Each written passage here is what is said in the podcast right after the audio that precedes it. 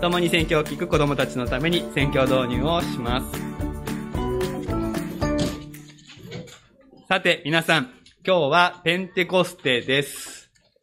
ペンテコステってなんかちょっと噛みそうになりますよね。ペンテコステって10回言うの早口言葉になりそうですが、ペンテコステはクリスマスやイースターと並ぶ世界の三大祭りです。ね。三つある大きなお祭りのうちの一つですね。でも、クリスマスやイースターと、えー、大きく違うところがあります。それは何でしょう？いろんな違いが考えられます。えー、ペンテコステは何だろうね？あんまり知られていないという違いがある。そうですね。なんか日本の国ではですね、有名になるためには何が必要かっていうとね、ディズニーランドでそれがイベントになるっていうことがね、必要みたいです。ちょっと前までイースターもあんまり街の人は知りませんでしたが、ディズニーランドでイースターなんとかを始めた途端にね、街の中でイースターが賑わい始めました。きっとそのうちペンテコステもディズニーランドがやってくれるかもしれませんが、でも、今、ペンテコステって何？っていうふうに聞こえてきましたね。あんまり知られてないんです。教会の中でも、タンポポ教会はこの後ハンバーガーを食べたりしてお祝いをしますけど、あんまり、教会の中でもね、ペンテコステを盛り上がらない教会が多いです。それは違う、あの、確かにクリスマスとイーサと違いますけど、それは悪い意味の違いです。いい意味の違いがあります。それは何かクリスマスはイエス様が赤ちゃんでお生まれくださったことをお祝いしますが、イエス様は一回だけ赤ちゃんとしてお生まれになりましたね。毎年クリスマスをお祝いしますけれど、毎年イエス様が赤ちゃんになるわけではありません。イースターはイエス様が十字架にかかって蘇ったことをお祝いしますけれど、毎年それをお祝いするけど、毎年イエス様は死んでるわけじゃありませんね。一回だけです。今からだいたい2000年前に一回だけ起こったことを2000年の間忘れないでお祝いしてきた。ね。そう、2022年目。まあもうちょっと厳密に言うとちょっと違うんだけど、まあ大体2000回。でも、ペンテコステは違うんです。ペンテコステっていうのは、イエス様が精霊様を私たちに送り届けてくださった、そのことをお祝いするんですけど、それは2000年前に1回だけありましたということではないんです。イエス様はその日から最初のペンテコステから始まって今日まで繰り返し繰り返し精霊様を送ってくださっているんです。これは大きな違いです。ね、イースターとかクリスマスは大昔のことを思い出すんだけど、ペンテコステは実は今、私たちのところに精霊が来ているということを喜ぶ。え、精霊は誰のところに来るんでしょうか？私のところに、僕のところに精霊は来ているのでしょうか？その質問に答えるためには、この見言葉を一緒に読みましょう。読める人読んでくださいね。3、はい。このキリストにあって、あなた方もまた真理の言葉、あなた方の救いの福音を聞いて、それを信じたことにより、約束の精霊によって勝因を押されました。難しい言葉がいっぱい並んでますけど、大事なことはここ。福音を聞いて、それを信じたら、イエス様から精霊様が送られてくるんです。プレゼントとして。これが聖書が教えていることです。一番最初のペンテコステの時には、精霊が来た時に、もう来たって誰が見てもわかるように、なんか不思議な音がしたり、不思議なものが見えたりしました。それから先は、神様は必要に応じて、そういう不思議なこと、目に見える不思議なことが起きる時もあれば、起きない時もある。静かに精霊様がやってくることだってあります。でも、大事なことは福音を聞いてそれを信じたら、神様は精霊を送るよって約束してくださっているということです。そして神様は絶対に約束を破らないから、もし皆さんがイエス様を信じているなら、自信を持って僕の心の中には精霊様がいるよ言っていいんです。精霊様はどんな方でしょうか？精霊様は自分が目立つことを、あの、なさらない方です。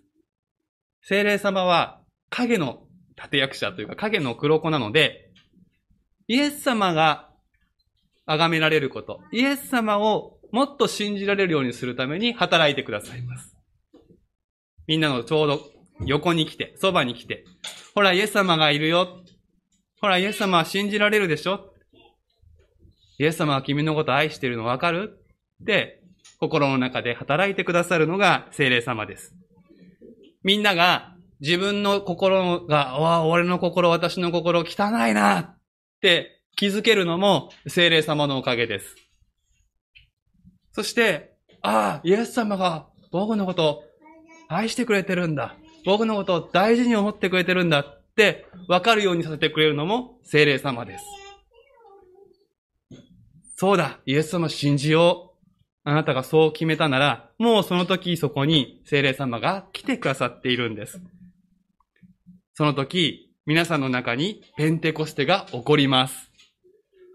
みんなの中でイースターが起こるとか、みんなの中でクリスマスが起こるっていうのはあんまり言わないんだけど、ペンテコステは皆さんの中で起こる。さっきも言いましたが、何かそれは特別な現象が起こるか起こらないか関係ありません。精霊がいる感じがするかどうかも関係ありません。それは信じることです。何しろ、イエス様を信じられるということ自体が奇跡だからです。だから、よく大人の人でね、私の中に精霊がいるのかちょっとわかりませんっていう人がいるんだけれど、それは心配いらないんですね。福音を聞いてイエス様を信じられたなら、聖霊様おられるんです。御言葉がそう約束しているからです。感じられるか感じられないかは、まあどっちでもいいです。例えば、みんなの体の中には心臓がありますね。心臓がない人いますか？いないでしょ？はい。じゃあ、心臓、自分の心臓見たことある人いますか？俺もあんまりいないんだよね。でも、心臓あるって分かってるでしょ？なんで？生きてるからです。心臓なかったら死んじゃうもんね。僕の心臓あるかなって心配しながら生きてる人がいたら、生きてんだから心配するなよって言うでしょ？同じように、私の中に聖霊様いるかなって心配する必要はないのです。あなたがイエス様を信じているならば、聖霊様がいらっしゃる。そして、聖霊様はただいるだけじゃなくて、私たちに力をくださいます。みんなは自分の力だけで生きてるでしょうか？それとも、精霊様の力で生きているでしょうか？精霊様の力で生きられるようになっているのに、精霊様の力を使わないのはもったいない。そして、精霊様の力を使って、イエス様はみんなに、あることをやってほしいと思っているんです。みんなにお願いされていることがあるんです。精霊をもらった人に。それは何か、この後お話をします。よく聞いてください。一緒に聖書を読みましょう。今朝私たちに与えられている御言葉は、エペソ人の手紙の1章13節から14節です。新約聖書の384ページ。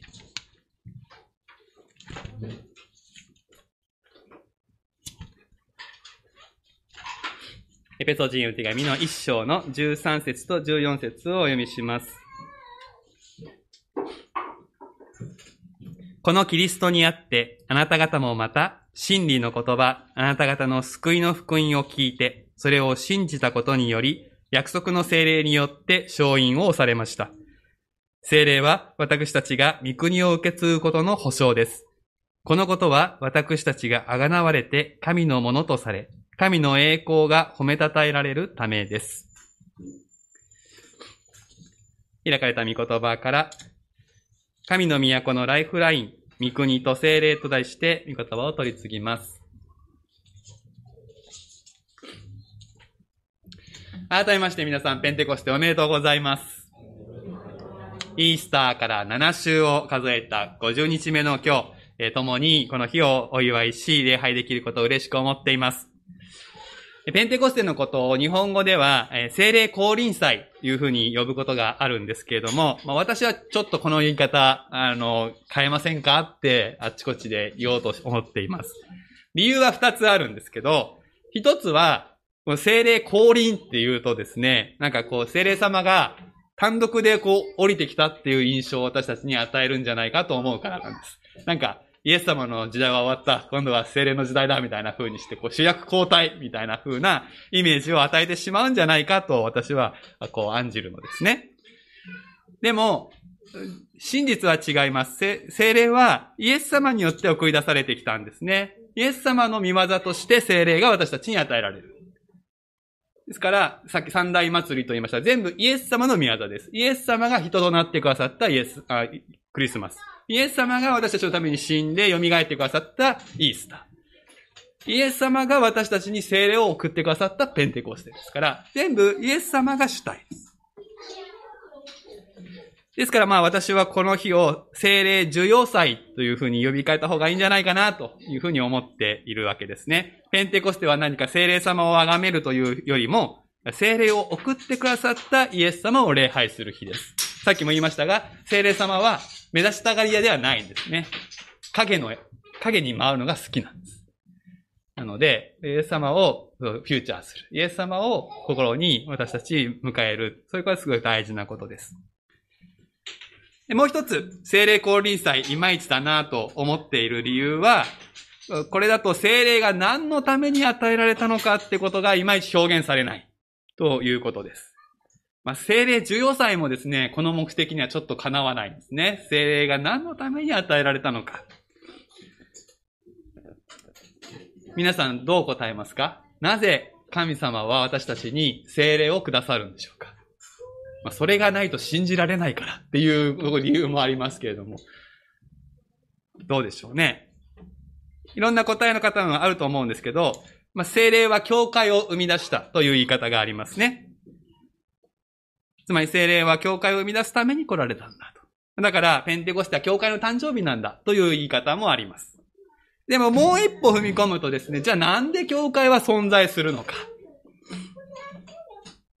それはもう福音を述べ伝えるためでしょうっていう答えもあるかもしれませんけれども、それもそうなんですが、教会の存在目的って福音を述べ伝えるだけじゃないですね。それをこの7週間、こう、旗を掲げながら私たち確認してきた。教会は何のために存在するのか、そろそろ皆さんスパッと答えられるようになったかなと思うんですけど、教会は御国のために存在します。教会は神の国がこの地に来るための重要な機関。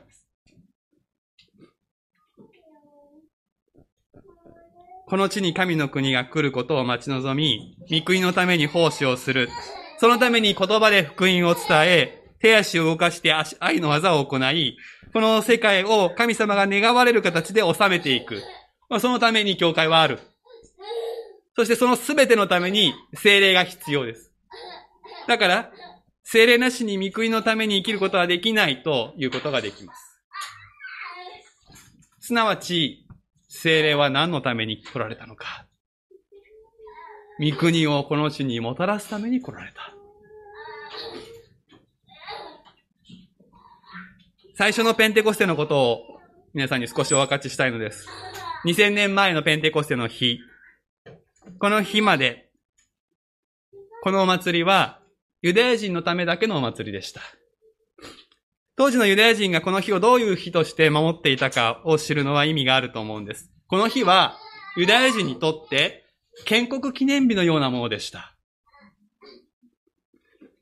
ユダヤ人たちはペンテコステという日を、あの、かつてのイスラエルがエジプトを出てから、モーセによってシナイ山に導かれ、そこで契約を結んで実会を授かった日と結びつけて理解していたんですね。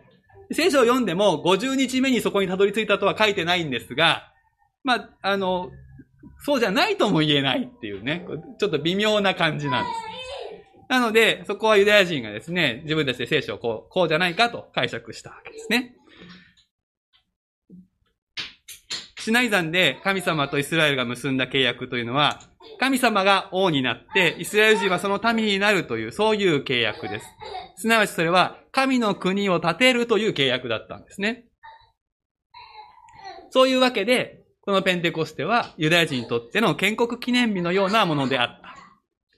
ところが、もうそのモーセの時代から1500年以上経って、イスラエルは独立国家ではなくなって、ローマ帝国の属国になっていたわけです。でそういう中でペンテコステを祝うというのは、もう一度神の国らしく自分たちが生きる。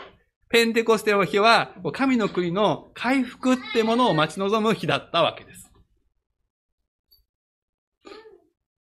ちょうどその日に、神の国の回復を待ち望んでいた日に精霊が送られてきた。これは偶然ではないのです。神の国が再始動する日として、これ以上ふさわしい日はない。すなわち、イエス様が真の誠の王として、この世界を治め始める。そのことが公式に知らされた日。それがペンテコステ。新しいペンテコステとなったわけです。ですから、御国が来ますようにと祈る私たちにとって、それは第一段階が実現した日だということができます。神の国はすでに始まっている。まだ完成していない。このすでにとまだの間にありますけど、このすでに始まっているの、始まりはいつですかと言われたら、ペンテコステです。ペンテコステから神の国は始まった。第一段階。まあ、そういうふうに考えていきますと、なんでペンテコステが教会の中で大して、こう、フィーチャーされないか。もうちょっとわかると思うんです。この200年間、神の国のことは置いてきぼりにされていたわけですよね。福音は死んで天国に行くためとして語られてきました。そうなると、ペンテコステは大したお祝いにならないんです。イースターで終わりなんです。天国に行くためだったらイースターまででいいんですよ。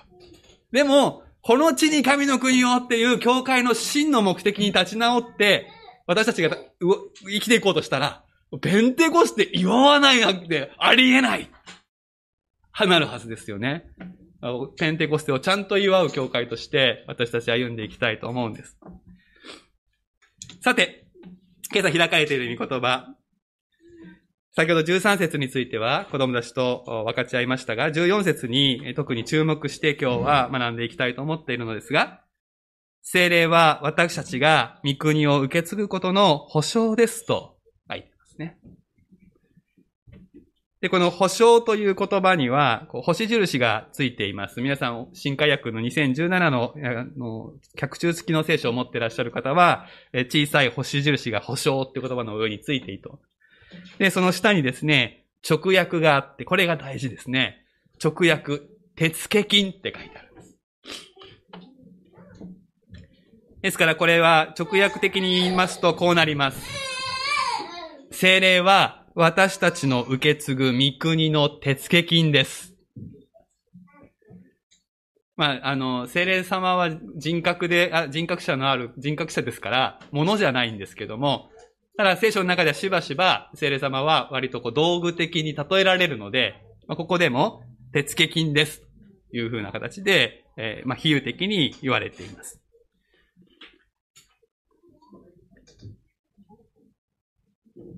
本部にある保証という方の訳ですが、これはちょっと誤解を呼びやすいと思っています。間違ってないんです。後で、この、ちゃんと理解すればこれでいいってことを後で説明したいと思っていますが、ただですね、なんかこの保証っていう言葉が、天国に行く発想で読まれてしまうとどうなるかっていうとですね、精霊をいただいた人は、天国に予約ができました。天国に席が確保されましたっていう、何かこう、引き換え券、引き換え証のようなものとして理解されてしまうことがあります。でこうなりますと、私たち、精霊を持ってるか持ってないか、ものすごい不安になりますよね。だって持ってなかったら大変じゃないですか。でも、パウロが意図したことは、そういうことではないんです。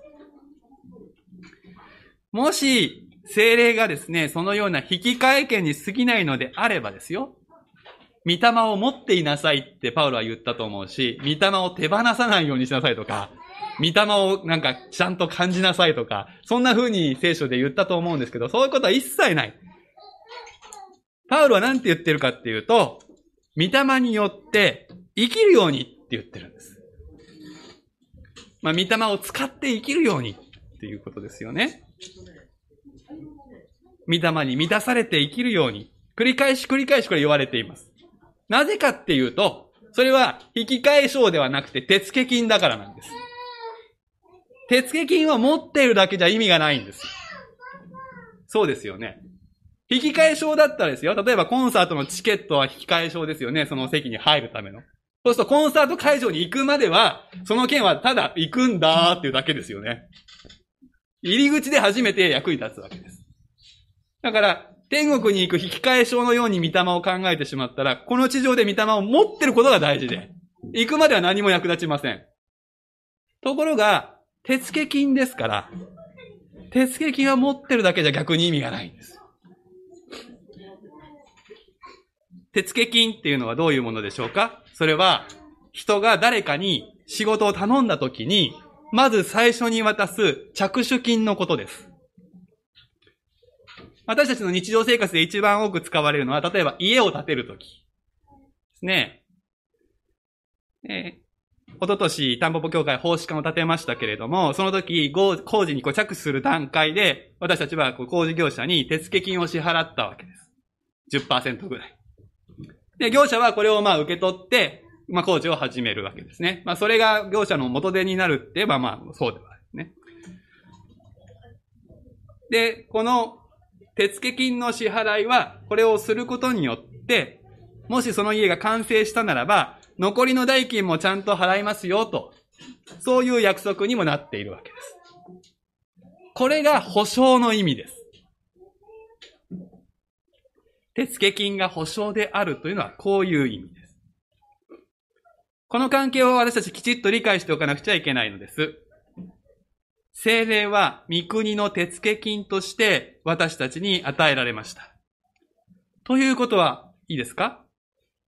私たちは事業を発注する側ではなくて事業を請け負う側なんです。神様が御国という事業を計画されましたが、なんとそれを私たちに発注してくださって、そのための手付金を私たちに精霊を与えてくださった。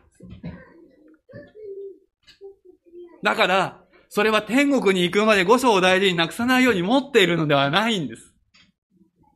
使わねえあかんのです。事業を始めなきゃいけないのです。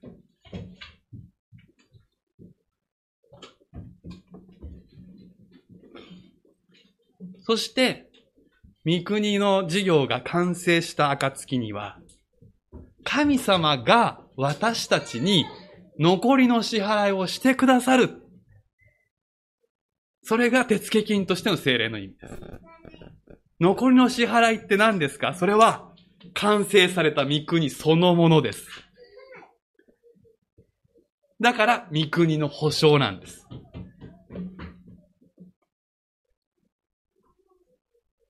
御国が私たちのものになるんです。例えて言えばですね、神様はご自分の住む都を私たちに発注したんですね。そして、その手付金を私たちにくださった上で、出来上がったら一緒に住もうというふうに言ってくださってるわけです。普通の商売で言ったら、手付金もらいました、作りました、残りの代金もらって売買なんですよ。出来上がったものに作った業者が住むことはないわけです。ところが神様の場合は私たちに発注した事業を私たちが神様の精霊によって完成させたら、それ丸ごとプレゼントって言って私たちにくださる。これはすごいことじゃないか。すごいモチベーションじゃないかと思うんですよ。私たちは愛する神様のために汗を流すことができるそれだけで十分幸せだっていう感覚だってあると思うんですね。大変な栄誉ですよ。仕事なさってる方はね、何かこう、名誉ある方から、仕事がその会社に入ったらもう、大変栄誉なことですよね。ど、どこからが栄誉になるか人によって違うと思うんですけれども、ね、うん。そういうことってあると思うんです。だからこの場合も神様から私たち仕事を委ねられたっていうだけでも、舞い上がる喜びだと思うんだけど、でもそれだけじゃなくて、私たちがそれで頑張って果たした務めを今度は神様からの贈り物として受け取る側にも回れる。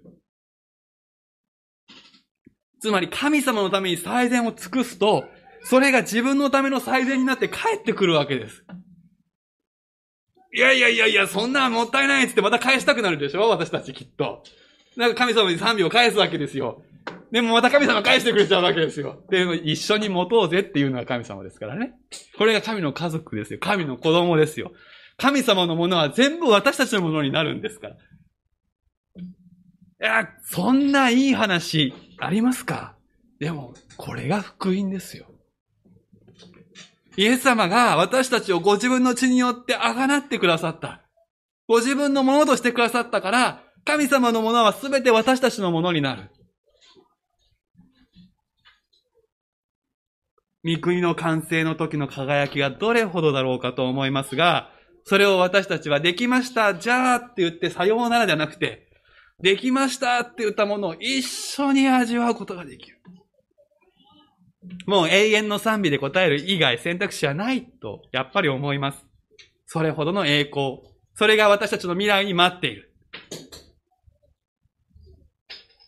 それがどれぐらい遠いか近いかはわかりませんけど、私たちの未来には栄光が待っているっていうことを知って生きていくのと、知らないで生きていくのでは全然違うでしょうね。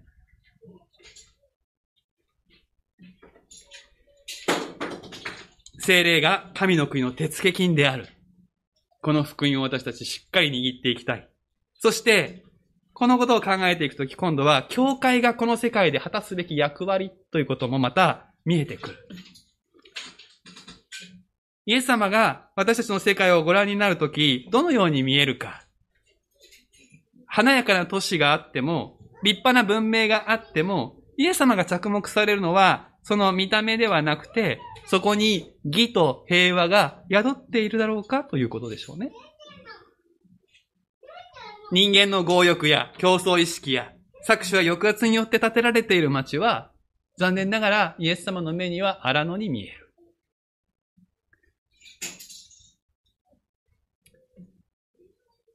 今この府中の町は、イエス様の目から見てどんな町に見えているのだろうかと考えさせられます。少しでも花が咲いているといいな、思うわけです。でも仮にもし、吹きさらしの荒野だったとして、そこにイエス様は都を建てようとなさる。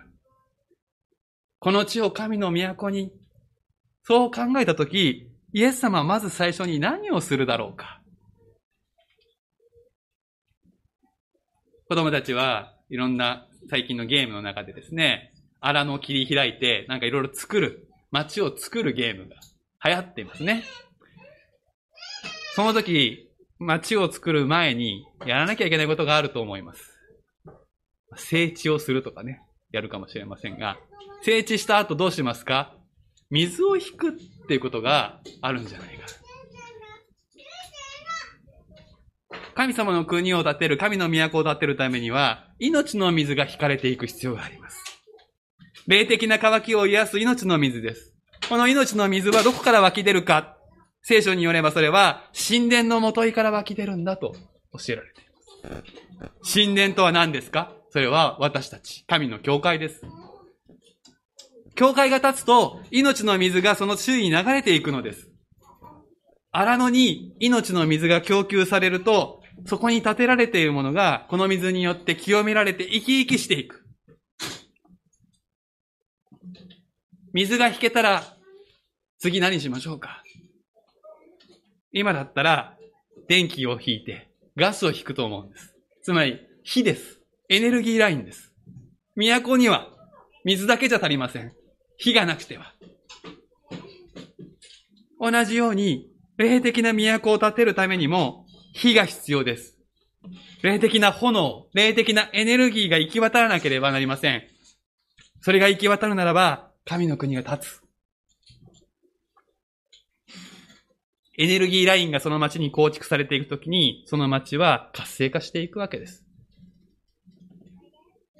命の水、霊的な炎、エネルギー、それは何ですか？それは、精霊ご自身とも言えるし、聖霊様が与えてくださる喜びや愛、力や知恵や慎み深さであります。つまり私たちが物理的な都市を建てたり、建て直したりするっていう時に、まず取り組むのはライフラインだと。インフラの整備である。ということと同じように、この地に神の都が、神の国が立っていくために、義と平和の宿る神の国が立つために、イエス様が最初にしようとされるのも、霊的なインフラの整備なのだということがわかります。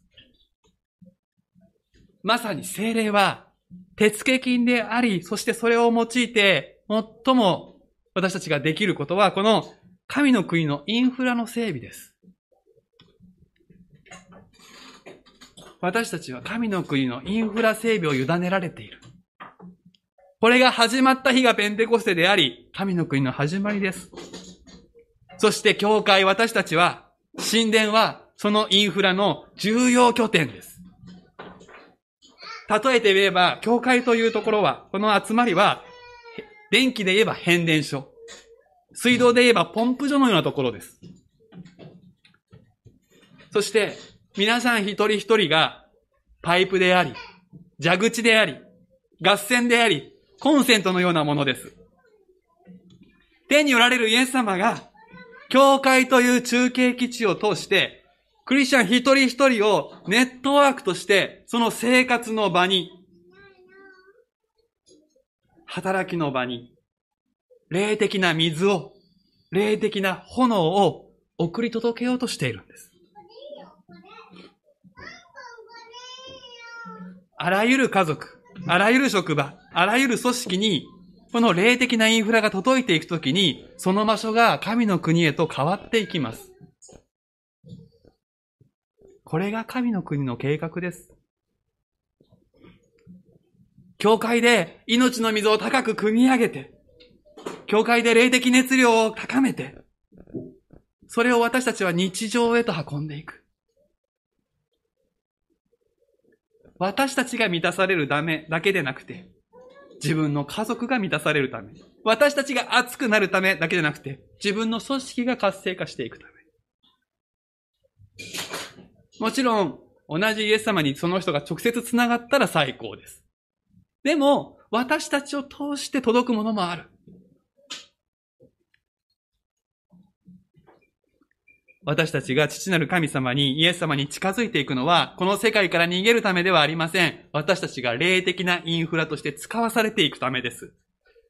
愛や、喜びや、平安や、寛容や、親切、善意、誠実、入は、自制と呼ばれる、数々の御霊の実は、私たちから生み出されて、私たちの周りにいる人が、その果実を受け取ることができるはずです。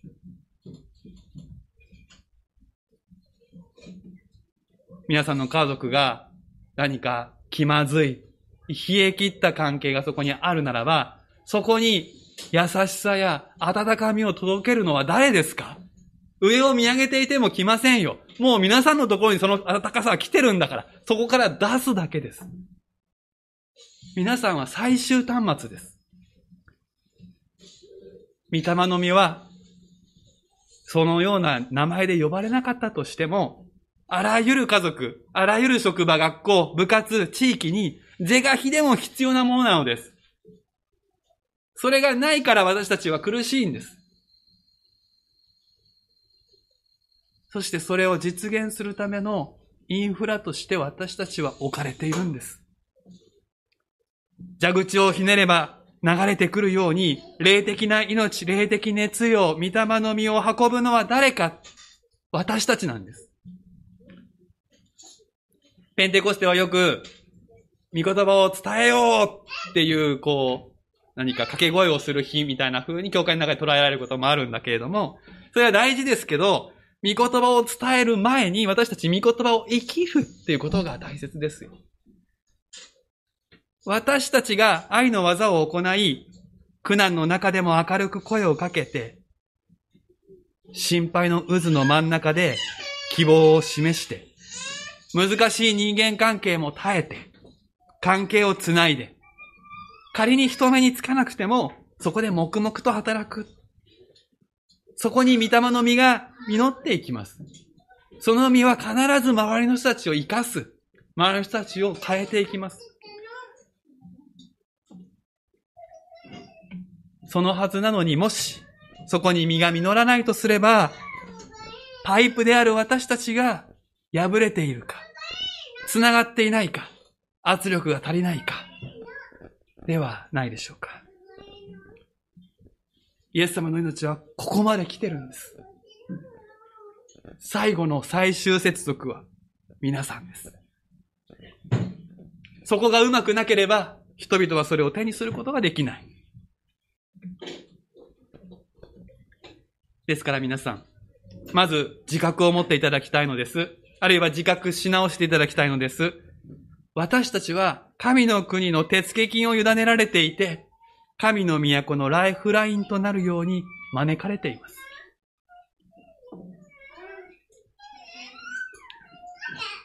その上で祈っていただきたいのです。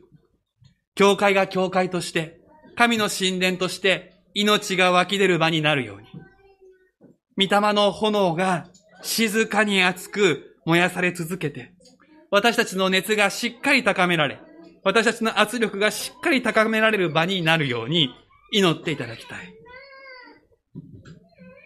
その上で、さらに捧げていただきたい。御国のために、私に神様が命じられることは何でもしますと。そのように捧げていただきたいのです。あの人を変えてくださいと他人を変える祈りをするのではなくて、私を作り変え、私の破れを塞ぎ、私の詰まりを取り除いてくださいと祈りながら捧げていただきたい。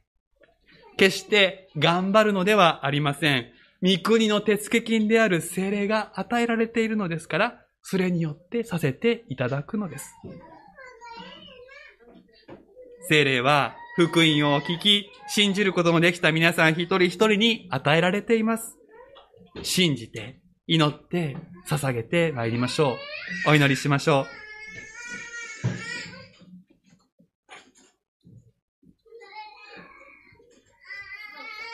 私たちに精霊をおくれしくださった神様、イエス様ありがとうございます。私たちに与えられている、委ねられているこの手付金を私たちが無駄にすることなく、神様の前に誠実に忠実に用いて、この地にあなたの御国をもたらすために、今日も明日も使わされたところで働くことができるように私たちを整えてください。弱っているところを強め、破れているところを塞いでくださり、私たちをあなたの通りよき管としてくださいますように。